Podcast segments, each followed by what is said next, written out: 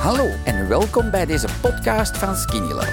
Ik ben Alain Indria en in deze rubriek hoor je de getuigenissen van andere Skinny Lovers die, net zoals mij, eindelijk een gezond gewicht bereikten dankzij Skinny Love. Hoi, ik ben Lies en ik ben op 31 augustus gestart met Skinny Love. Want de laatste vier jaar was er 15 kilo bijgekomen en dat vonden we niet zo leuk.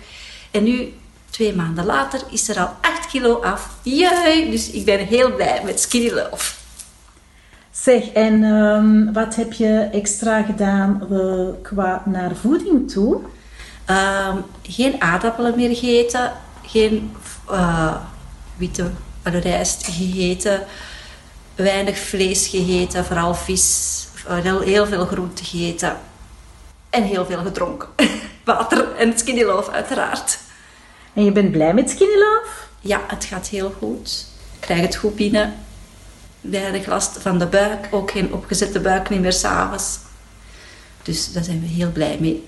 En ook eh, bijvoorbeeld jouw kledij. Wat vind je, heb je al iets ondervonden met jouw kledij? Mijn broeken beginnen terug wel losser te zitten. Ze zakken nog niet af, maar... Dat is een luxe probleem. Dan moet jij straks eh, allemaal nieuwe kleding kopen. Ja, maar dat doen we graag. Zeker in tijd van corona. Oké, bedankt hoor. Graag.